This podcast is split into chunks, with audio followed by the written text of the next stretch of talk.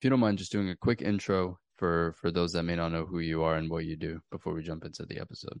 Yeah, sure. sure. My name is Bryan Clayton. I'm CEO and co-founder of a company called GreenPal.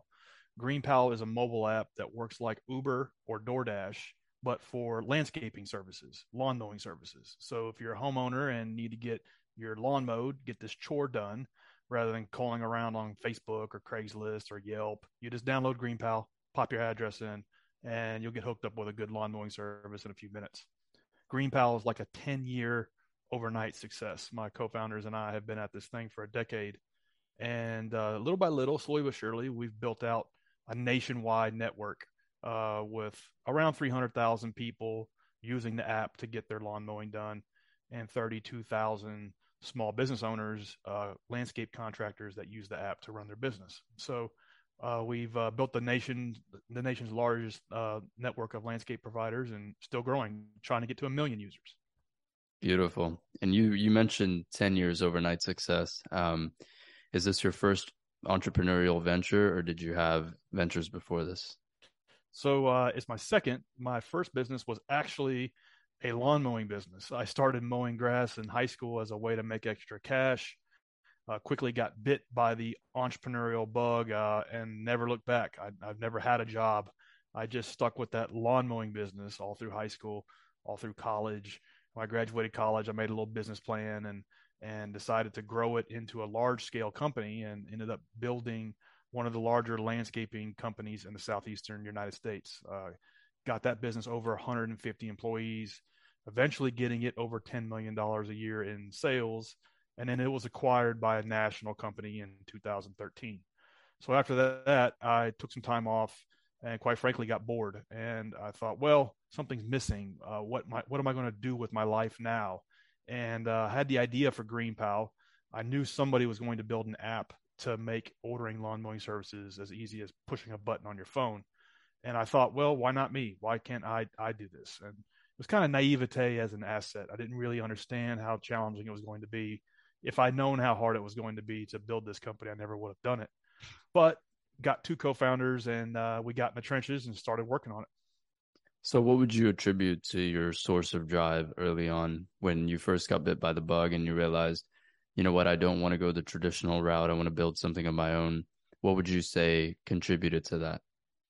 Yeah, early on, way back 22, 23 years ago when I was mowing grass, the thing that made sense to me was uh, it was very monetary driven. It was like, wow, I can I could work an hour and make twenty five dollars, whereas you know back then you know jobs paid six bucks an hour, and so I thought this is this is a no brainer. I don't understand why more people don't do this, and so I I, I never never even considered doing anything but owning my own business after about six months of of running my little lawn mowing company, and then as time grew uh, time went on, you know I began to see other aspects of business ownership. One was the personal development side of it. You know, if you're running a business well, you should grow into a whole new person every two or three years because the business is requiring you to level up. It's requiring you to learn new skills and take on new challenges.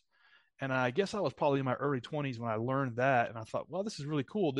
You know, this business is going to take me places in life that that I otherwise may never never go. You know, I don't know that anybody would ever hire me to to run a 150 person operation, but I I grew a business to where I, I had to learn how to do that. And so I learned really early on that the business was kind of my vehicle to take me places in life that that otherwise I may never get to. And when I sold it, that was missing, and that's what prompted me to start the second company. The only thing was is that I I thought, you know, well, I don't want to build a, a difficult to run company like what I just had. I want to do something simple. I want to do something easy. I want to start a software business because that'll be so much easier. Little did, little did I know, uh, running a software company and inventing a tech product is about 10 times harder than running a traditional business. I didn't understand that. But, you know, uh, we got to where we are just by not giving up. Yeah. Could you speak to that a little bit more in terms of what the contrast is there? Like, how is it more difficult? Because your the perception that you had, I'm I'm I'm sure a lot of people still have that. If I just start, uh, you know, a software based company, I can kind of it'll earn while I sleep, and I don't really have to monitor it 100 percent of the time and stuff like that. Like, what's the, I guess, misconception? Yeah, it's a, it's a really good question. It's easy to get kind of lured and seduced into the idea of a software company running itself and and you don't have all of the challenges uh, and, and headaches and frustrations that most business owners face. The reality is a couple things. Um, if you're starting a traditional business, opening a restaurant, or running a construction company, lawn care business like what I had, dry cleaning service, you name it, doesn't matter what it is. Um, that's really, really hard. You know, you've got to be, you got to be really good at about 20 different things. A lot of times you're managing direct labor and employees and, and ridiculous customers and, and figuring out how to juggle all these balls and spinning plates at once. And it's really hard. Um, and you the reality is you're going to like pour your soul into that small business in order to get it going and get it running well. Um, and then and then and then and then so you think that's that's like the mountaintop you know when you build a 10 million dollar business doing that and you sell it you're like well it can't get any harder than that well well it does because if you are let's say you you, you transition to a tech entrepreneur like what i what i had to do um you know you you think what the challenges are going to be well i got to learn how to build software i got to learn how to design software i got to learn how to like write code and all these things and yeah that stuff's really hard but that's the easy part the real challenging aspect of it is you're inventing a brand new product from scratch that does not exist in the world. Nobody's ever heard of it. Nobody knows to use it. Nobody knows that they want to use it. And so it's a lot harder to invent something brand new from scratch, a new experience, a new way of doing things, a quicker, easier, cheaper way of doing things. Um, it's, it's a lot more challenging to invent that and make the roadmap up as you go just through trial and error and then figuring out how to get people to use that product is, is really really really hard and so uh, these are all things i didn't know i thought well we'll just pay a product company or a dev shop to build it and we'll just market it and be off and going we'll all get rich and and uh, you know here's the reality is, is if you build it they will not come. You have to really be good at distribution and marketing rolling up your sleeves in the early days with hand-to-hand combat style tactics just to figure out you know if you're if you're building something that people want to use. It's much much much much more challenging. And uh and it's going to be a seven day a week thing for five to ten years to get something going.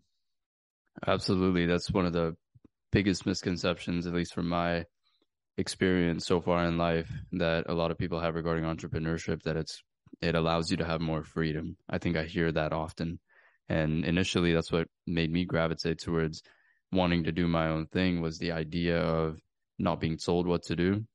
Um, but that's certainly a misconception. I think that's a luxury that you earn, you know, later on in life. Um, but speaking of challenges, what are, what are some, um, I don't want to use the word memorable, but I'll use it for lack of a better word at this moment. What are some memorable challenges that you think shaped your ability to you know navigate through the uncertain uncertain roadmaps that you that you explained what were some of the challenges that kind of allowed you to understand that this is the reality of my business and this is the reality of most businesses and i'll be you know better prepared if i encounter it again in the future yeah it's like uh you know the second business when i had to, when i built green GreenPal with two co-founders you know we were inventing a mobile app where you could push a button summon a grass cutting service and they come and do a great job for you at a great price. We had to like as simple as that is, we had to build out all of the things b- behind the scenes to make that happen. And to do that, you kind of have to go from one failure to the next without a loss of enthusiasm. You just have to really figure out through trial and error how to get there. And and and the way you kind of fit kind of forge your way through this unknown, through this darkness, so to speak, is to talk to customers, talk to users. So in the early days, you know, I, I personally onboarded the first 500 service providers. They all had my cell phone number, and I and I have seen, you know, the inside of every Starbucks uh, in in Nashville, Tennessee, and and Tampa, Florida. Those were our first two two markets. You know, I have met with every single user of our product that would that would meet with me to kind of gauge and understand were we building something that people wanted? What problems were we solving? Where were we coming up short? And using it to guide kind of what you know how we were placing our bets. Because because yeah, building a startup is is is, a, is not like chess. It's more like poker. Um, you know you don't really see all of the inputs. You don't you don't really understand everything that's going on on the game and you're kind of really just making smart bets. And the way you kind of tilt the odds in your favor in terms of how you make your bets with what little resources you have is by talking to users and so in the early days, you know, that's that's how we did it. And the way I managed my own personal psychology was to make a decision, a personal kind of like choice or mantra, if you will, that I was always going to be working on my best idea, no matter what, no matter how shitty it was going, no matter how things weren't working. You know, if it was my best idea, I was just going to get up at you know 7 a.m. and and work till 7 p.m. every day on that idea until I figured out how to get it to work. Luckily, I'm not terribly creative. I've had one good idea in 10 years. It's this product, this platform, and and uh, so for the for the first five, maybe maybe even six years, it was very much that. It was just day in day out, grinding out the stuff, working on two or three of the most important things that we had to work on, and and little by little, those things began to compound and and and add up. Um, the favorite book of mine, Atomic Habits, the author talks about these types of things, and he talks about um, if if you try to melt an ice cube, uh, you know, you, and you take it from like 20 degrees to to 30 degrees, you can raise it one degree, uh, you know, at a time, and no no no perceptible like change occurs, and then and then like degree 31 32 33 34 then it starts to melt a little bit. 35 36 it's almost gone. And so everybody sees the change from like 35 degrees and on and they don't see or even care about what happened before that. And that's what like starting a company is a lot like. It's like you are working your butt off on these things and like there's like very little perceivable change. And then once you've laid that foundation laid that groundwork then things start to take off.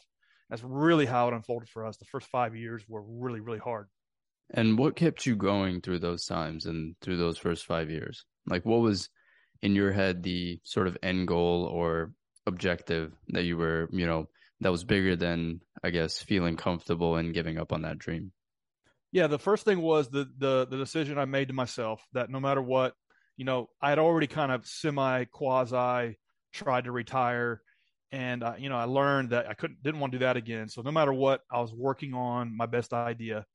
Then that was the default like the that was the default thing every day. So it didn't matter. Like so quitting wasn't an option as far as that was concerned. But but that's not enough. Um, you know, the other thing that we we did it was that we celebrated really small wins, but so long as they were growing. So so our first goal was to have 100 transactions in a week. And and uh, you know, I had just come off selling a company that was doing thousands and thousands of transactions a day and now I was just trying to do trying to build a system that would do 100 transactions a week because I knew if we could get to 100 that uh, that we could get to to a thousand. I knew if we could get to a thousand, we get to 10 and so on. And so it took us two years, two years to get 100 customers to use our crappy app uh, on a weekly basis. And but when we when we got that milestone uh, knocked down, we really celebrated like it was a million. Um, and then we set a goal after that for 500, and that took another two years. And then we set a goal for a thousand, and it looked it felt like we never would get there, but slowly we were growing, and now we do several thousand a day. Um, and so, and so just slowly like holding ourselves accountable to move that that number, no matter how like comically small it was in the early days, to begin to like compound it. Um, and then celebrating those milestones is what kind of managed our personal psychology and made it in a way sometimes fun. Absolutely. I'm a huge fan of the um, compounding philosophy in life of whether it's your habits or progress or effort or even financial. Um, I think there's a lot of value in identifying um, how important small wins are and small moves are. Um, however, you still have to be, you know, calculated and strategic in, in a lot of them. And that's the whole trial and error process to determine um, how to get there, how to make better quality decisions. Uh, on a personal note, what are some values and philosophies or learnings or lessons that you hold dear to your heart and use to determine the quality of decisions that you make?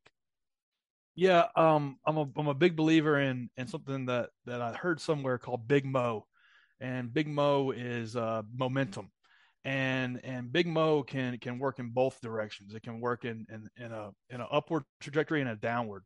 And this relates to everything from diet, exercise to to managing your team to holding you guys yourself accountable to to do the things you got to do every day. And if you lose that, let's say you you don't like in the early days, you don't go in on a Saturday and put in five good hours. Um, it's not like the five hours that you just didn't get a work. It's like the it's, it's it's everything that happens after that. It's it's it's that's really what you lose. You lose out on the momentum, and uh, and and a lot of times, you know, when you're trying to get something going from scratch, momentum is all you've got. So you start to to to just really focus on those small wins over and over again, and keeping them like strung together. And that momentum is what is what drives you into the next level of the game. And so for me, like I guess my superpower that would be that consistency, that discipline to, to to put in the work day in day out, and and and not lose the momentum because every time I've lost the momentum, whether it be in business or fitness or or staying in shape, it, it you know it's not like skipping the workout. It's like now you've you've you've not, you haven't worked out the you know the whole next week. That's what mm-hmm. you lost out on.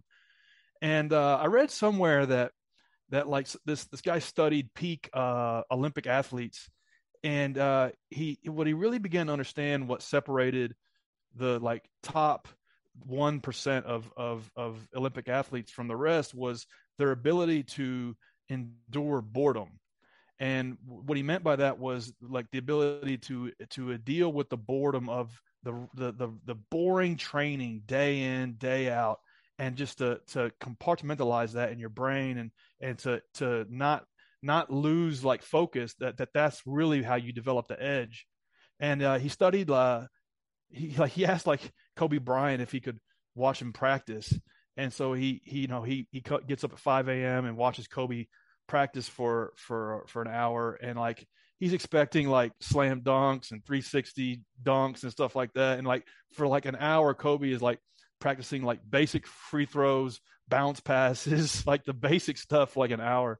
And that's what he began to realize is like it's like the ability to to to endure that boredom of, of putting in the reps day in, day out for a long period of time, I think is what is what spells the difference in, in really any endeavor, sports, business, or otherwise. So with that also comes the ability to not want to do other things, right? Like um, I feel like we've so many options now, way more options than ever before, and too many things that can kind of pull us in different directions. And I think that's the the essence of what you're saying is like single minded focus on the category of thing that you want to essentially gain mastery in. How so in your personal experience, how did you not get sort of straight away by distractions or give in to certain things, even if you were counting your wins? Because I, I feel like with wins comes the most amount of vulnerability that's when you can justify doing stuff that's you know necessarily not aligned with your next goal or even the end of your current goal. So how did you stay on track and not kind of give in to these things?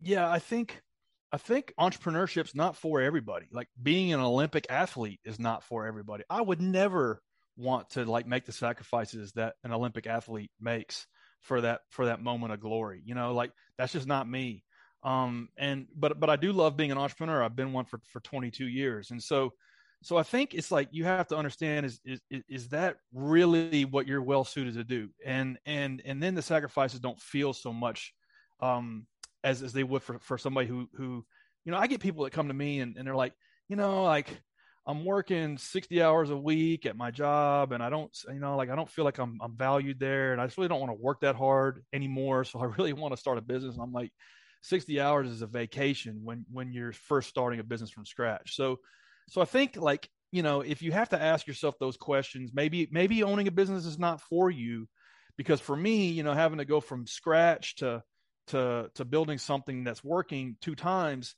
you know it was a seven day a week thing for a very long time. And and to like the crux of your question other things did sacrifice did, did suffer you know personal relationships at times personal health which is not good uh, family time, all these things did did suffer as I was getting that business going. And I think that's just part of it for me. You know, like the the the the idea of work life balance when you're first starting a company. I think I think really like the GDP of whatever you are is like 110% of that's going to be in the business and nothing else. And then as time goes on, you can kind of pull off the gas a little bit and and maybe develop some some more free time. But man, when you're first starting from scratch, uh, it's it's it's everything you can do to get it going. And uh, one thing that I would do in the early days, uh, particularly around um, uh, trying to learn new skills because you know like like if you're starting a new business you're going to have to level up you're going to have to invest in yourself and learn certain things i would try to create a ratio of uh, what I, I heard uh, called the E to E ratio, the, the entertainment to education ratio. And so for every hour of like TV or music that I would I would listen to or watch, I would I would try to do at least two hours of audiobooks, podcasts, YouTube University, things like that. And so that for me, that was a little kind of heuristic that I that I did developed in the early days to hold myself accountable to to invest in myself and not do some of the stuff that, that most normal people do, like like binge watching Netflix and stuff like that. So I think if you really want to get something going from scratch, there's going to be a chip on your shoulder to where these things really don't feel like as much of a sacrifice as as they do for everybody else because you really want to see this thing exist for whatever reason and and and you're willing to do whatever it takes to to make that happen yes absolutely um and I can relate to the the E and E um, parallel that you just alluded to. Um, on a personal level, I, I think I spent like a couple years only listening to Audible when I was in the yeah. car and kind of, you know, uh, curating my life to where I was only taking in information that was quote unquote beneficial.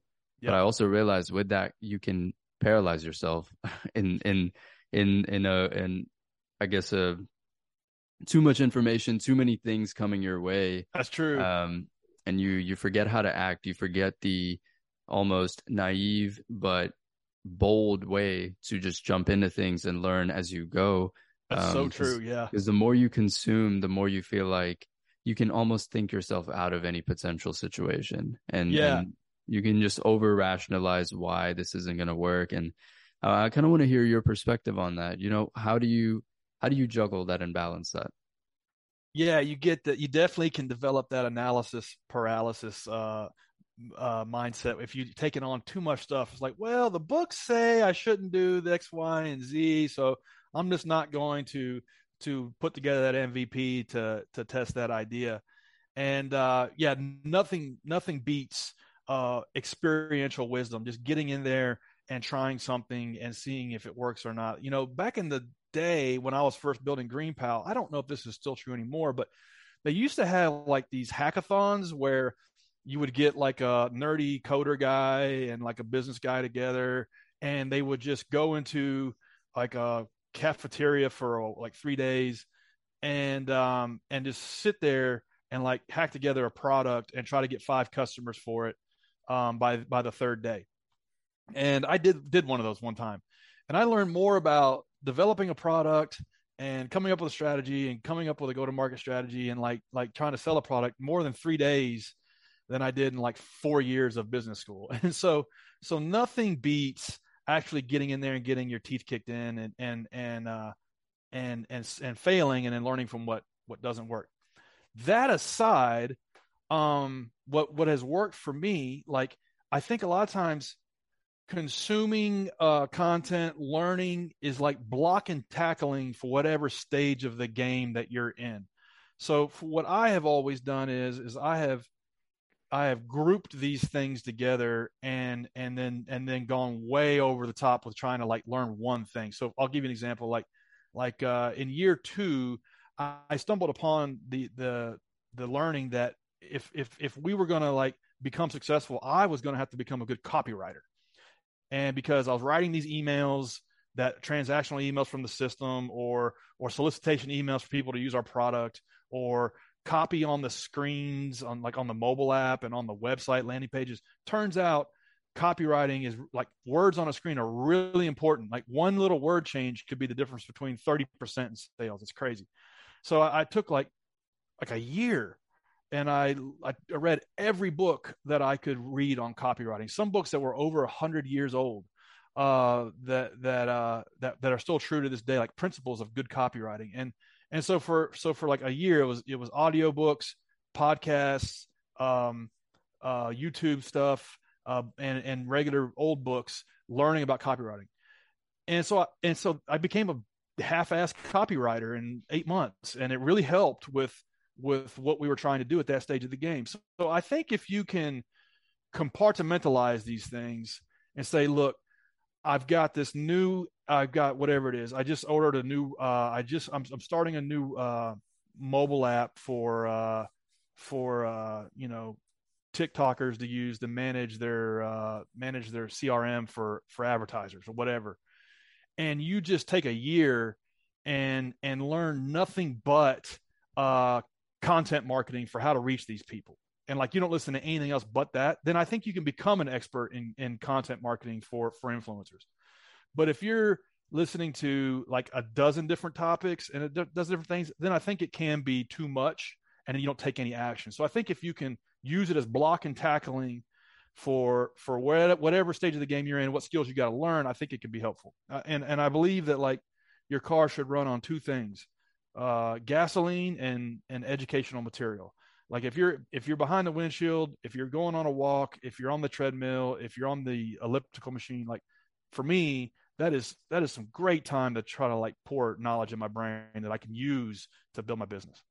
I think that's extremely valuable um, to only focus on consuming information regarding the problems that you want to solve or skills that that you want to build in the immediate sense that'll allow you to get closer to your goals. And yeah, I think the critical. younger you are, the more susceptible you are to being paralyzed by the onslaught of information and yep. and career choices and um, everything that you can get caught up in and you know what you see on social media and stuff like that. I think it's really having that clear idea of what you actually want to do that then allows you to reverse engineer and work your way towards it. Um, have you, in your experience, felt like you wanted to maybe step out of this category of being in the lawn mowing service industry, for example? Did you ever feel like, and I know your current business venture falls in the tech category, but have you ever felt like, um, or do you currently venture out and also have your hands in other things in other categories? I think, um, I think authenticity can be a competitive advantage for whatever you're doing. So I get, I, I, I mentor other founders as a hobby, and and a lot of times they'll come to me with uh with ideas and like they haven't like worked a day in that space. They have no clue about how that how that industry works from the inside out. Like they have no no perspective no context. Yet they want to build an app that that makes it easy for uh i don't know i had one i had one guy try to uh, who was pitching me on an idea and it's a quick story. Uh he was pitching me on an idea it was a pretty good idea. He had just built a house and and what he discovered was was that he could uh he could go to these industrial supply houses and ask to like rummage through the back and see if any of this like secondhand stuff would work for the house. And he got some cabinets for real cheap and he got got a window for like like a fraction of the cost. And his idea was well there should be a marketplace where you should be able to buy this this stuff uh, right off the shelf. And like there's all this wasted money sitting there in the back of these these uh, warehouses and people need it. So a marketplace should connect these things I said, man, that's that's great, but like, have you ever worked in one of these supply houses? No.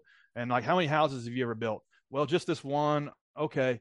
How about this? Like, and he had he had like wire screen wire frames for this whole marketplace he was getting ready to build, and like he had a developer he was getting ready to build on the marketplace, and he was like asking me questions around how do I scale a user acquisition strategy, you know? And I'm like, hold on just a second, please, just I know this sounds crazy, but like that supply house, uh, go there and and offer to sit behind the uh, in the back office and say, hey, listen, I'm going to sell all of this stuff you got back here, and uh, and I only want ten percent commission, but I'm going to sell it all, and offer to do that and sell it on OfferUp, Craigslist, Facebook Marketplace, uh, eBay, uh, you name it. Just just move that garbage and and see what happens. He's like, okay, yeah, I'll do that. Calls me two days later. He goes, there's no business here. I'm like, I'm like, well, it's a good thing that you went back there and did that instead of building, taking instead of taking a year and like 300 grand mm-hmm. to build out this marketplace when there was no business. And so, and so like the point is, is, is, uh, for me, I, I know this industry well. I know the insides and outs. I spent 15 years in it. So then I was kind of well suited to develop a platform around it. And you can sit here and like get this flashy object, uh, bright, shiny object syndrome where it's like, oh man, look, those guys built this thing in like three years. And It's like, did you have that idea at that time with that context and that industry knowledge? No, like it was. That's, uh, these these are internal conversations, and so and so I think like a lot of times, just know your lane, know the industry that you know well, and just go all in on that one thing for a decade is is how I've gotten to where I am. Awesome. Uh, it's been great talking to you. Uh, real quick, if you want to let everybody know where they can find you, your social media app, anything else, please. Yeah, yeah. If you're in the United States, uh, don't waste time mowing your own yard. Just download Green GreenPal in the App Store or Play Store.